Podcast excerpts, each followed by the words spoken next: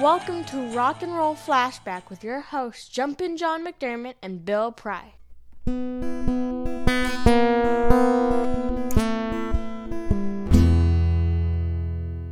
Welcome to Rock and Roll Flashback.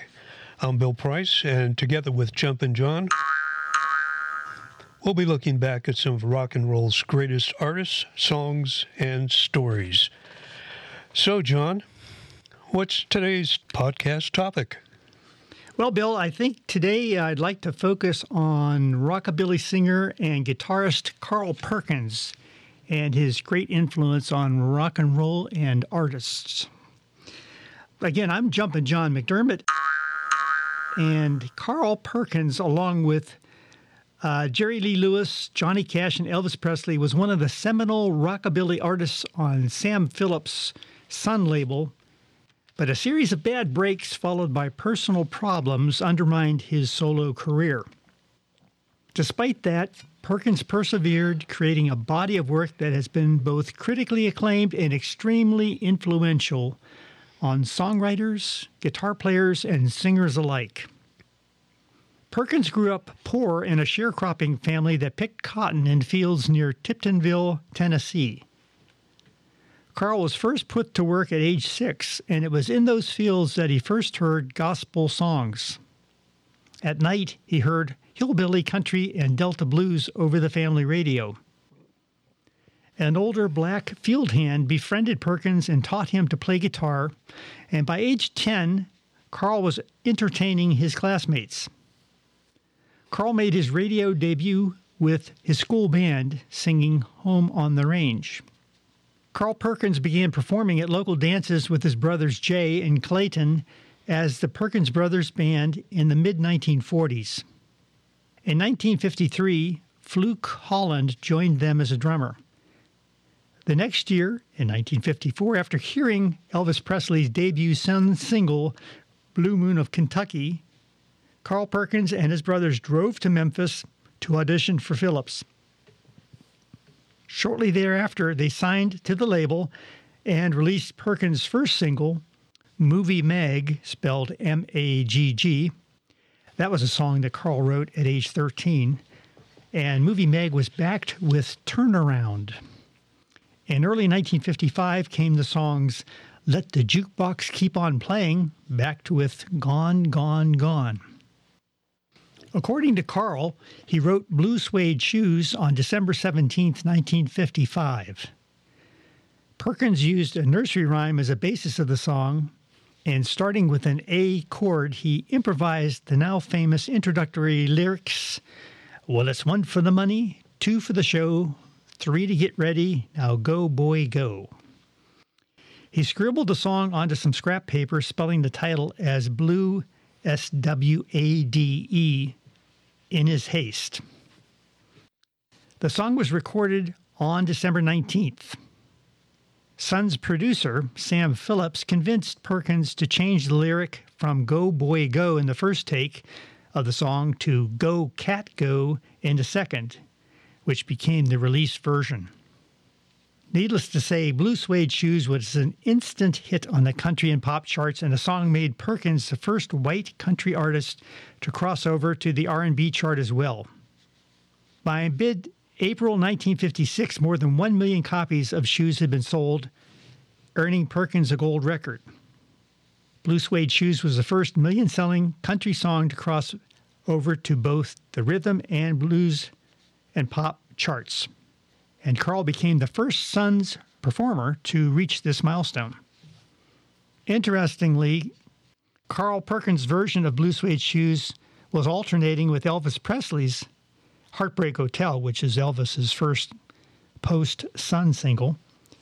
They were alternating for the top spots on the national and regional charts.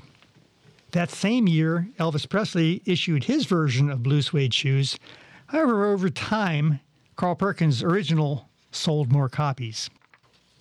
Carl Perkins was at the height of his career when tragedy struck. He and his group were driving to New York to appear on Perry Como's television program when their driver fell asleep at the wheel, causing the car to hit the back of a truck before plunging into water. Unfortunately, the driver was killed, and Carl and his brother Jay were seriously injured. They never made it to Perry Como's show. Although Perkins was back on the road in about a month, Jay never fully recovered. Years later, Perkins admitted that his brother Jay's 1958 death was used as his reason to drink. Carl felt out of place when Blue Suede Shoes was number one. He even said that while standing on the Atlantic City Steel Pier in 1956, the Goodyear blimp flew overhead with Carl's name in bright lights. He said that he stood there and shook and actually cried. Rather than feeling that he had finally made the big time, it put fear in him. In early 1958, Perkins moved over to Columbia Records, where he recorded several more minor rockabilly hits, but by the early 1960s, he had hit a low point. On a British tour in 1964, Carl Perkins was surprised to learn that the, that the Beatles admired him and that George Harrison taught himself to play guitar by copying Perkins' records. Perkins eventually became friendly with the Beatles, and the Beatles recorded five of his songs Matchbox, Honey Don't, Your True Love, Blue Suede Shoes, and Everybody's Trying to Be My Baby. Rick Nelson, Johnny Burnette, and Patsy Cline, among others, also covered Carl's songs. Like many other rockabilly artists, Perkins turned to country material as the rockabilly trend died, and by 1965 he was part of Johnny Cash's touring troupe. In 1968, Carl wrote Daddy Sang Bass for Johnny Cash, which would hit number one on the Billboard country charts in 1969 for Johnny. When Cash got his television show in 1969, Carl Perkins became a regular guest and he toured and recorded with Cash as well. As a solo artist, Perkins cut some country records and recorded an album with NRBQ, New Rhythm and Blues Quintet. After the Cash show ended, he toured as Johnny's guitarist until 1975. He then formed the CP Express with his sons Greg and Stan and started his own label, Suede, on which he released two albums The Carl Perkins Show and Carl Perkins Live at Austin City Limits. In late 1978, Perkins released a basic rock and roll LP called Old Blue Suede's Back, which sold 100,000 copies in England. In 1981, he founded the Carl Perkins Center for the Prevention of Child Abuse. An interesting side story uh, John Lennon of Beatles fame had died in December of 1980. In 1981, just after John passed, Paul and Linda McCartney invited Carl Perkins to stay with them on the island of Montserrat where producer George Martin had a studio. Paul wanted Carl's help in recording a song called Get It for his new Tug of War album. It was literally just weeks after John's murder, and both George and Ringo had also come to spend time with Paul.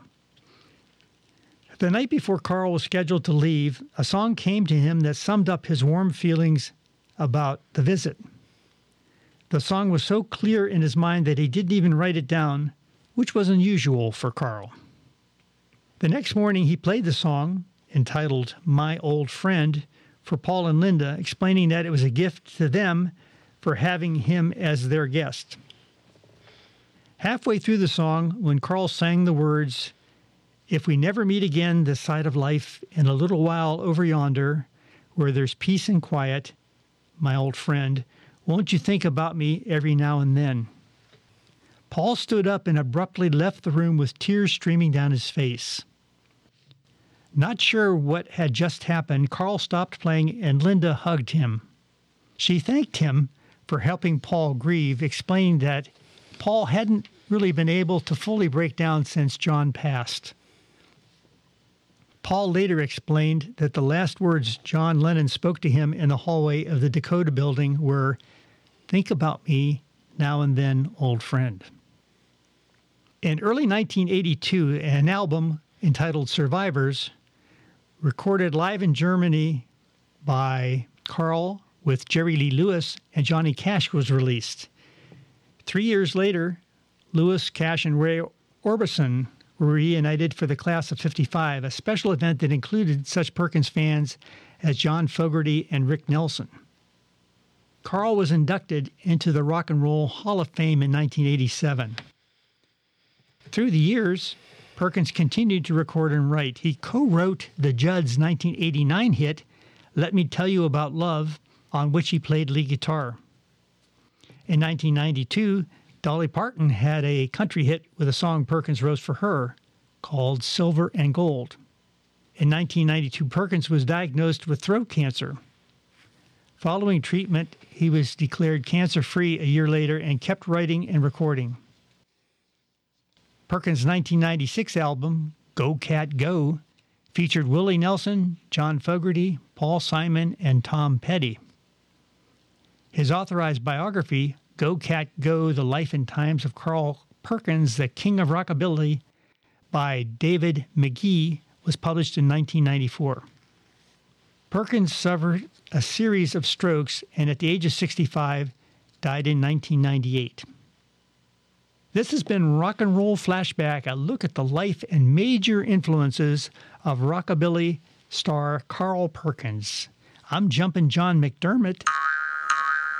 And until next time, rock on, rock on, rock on, rock on, rock on.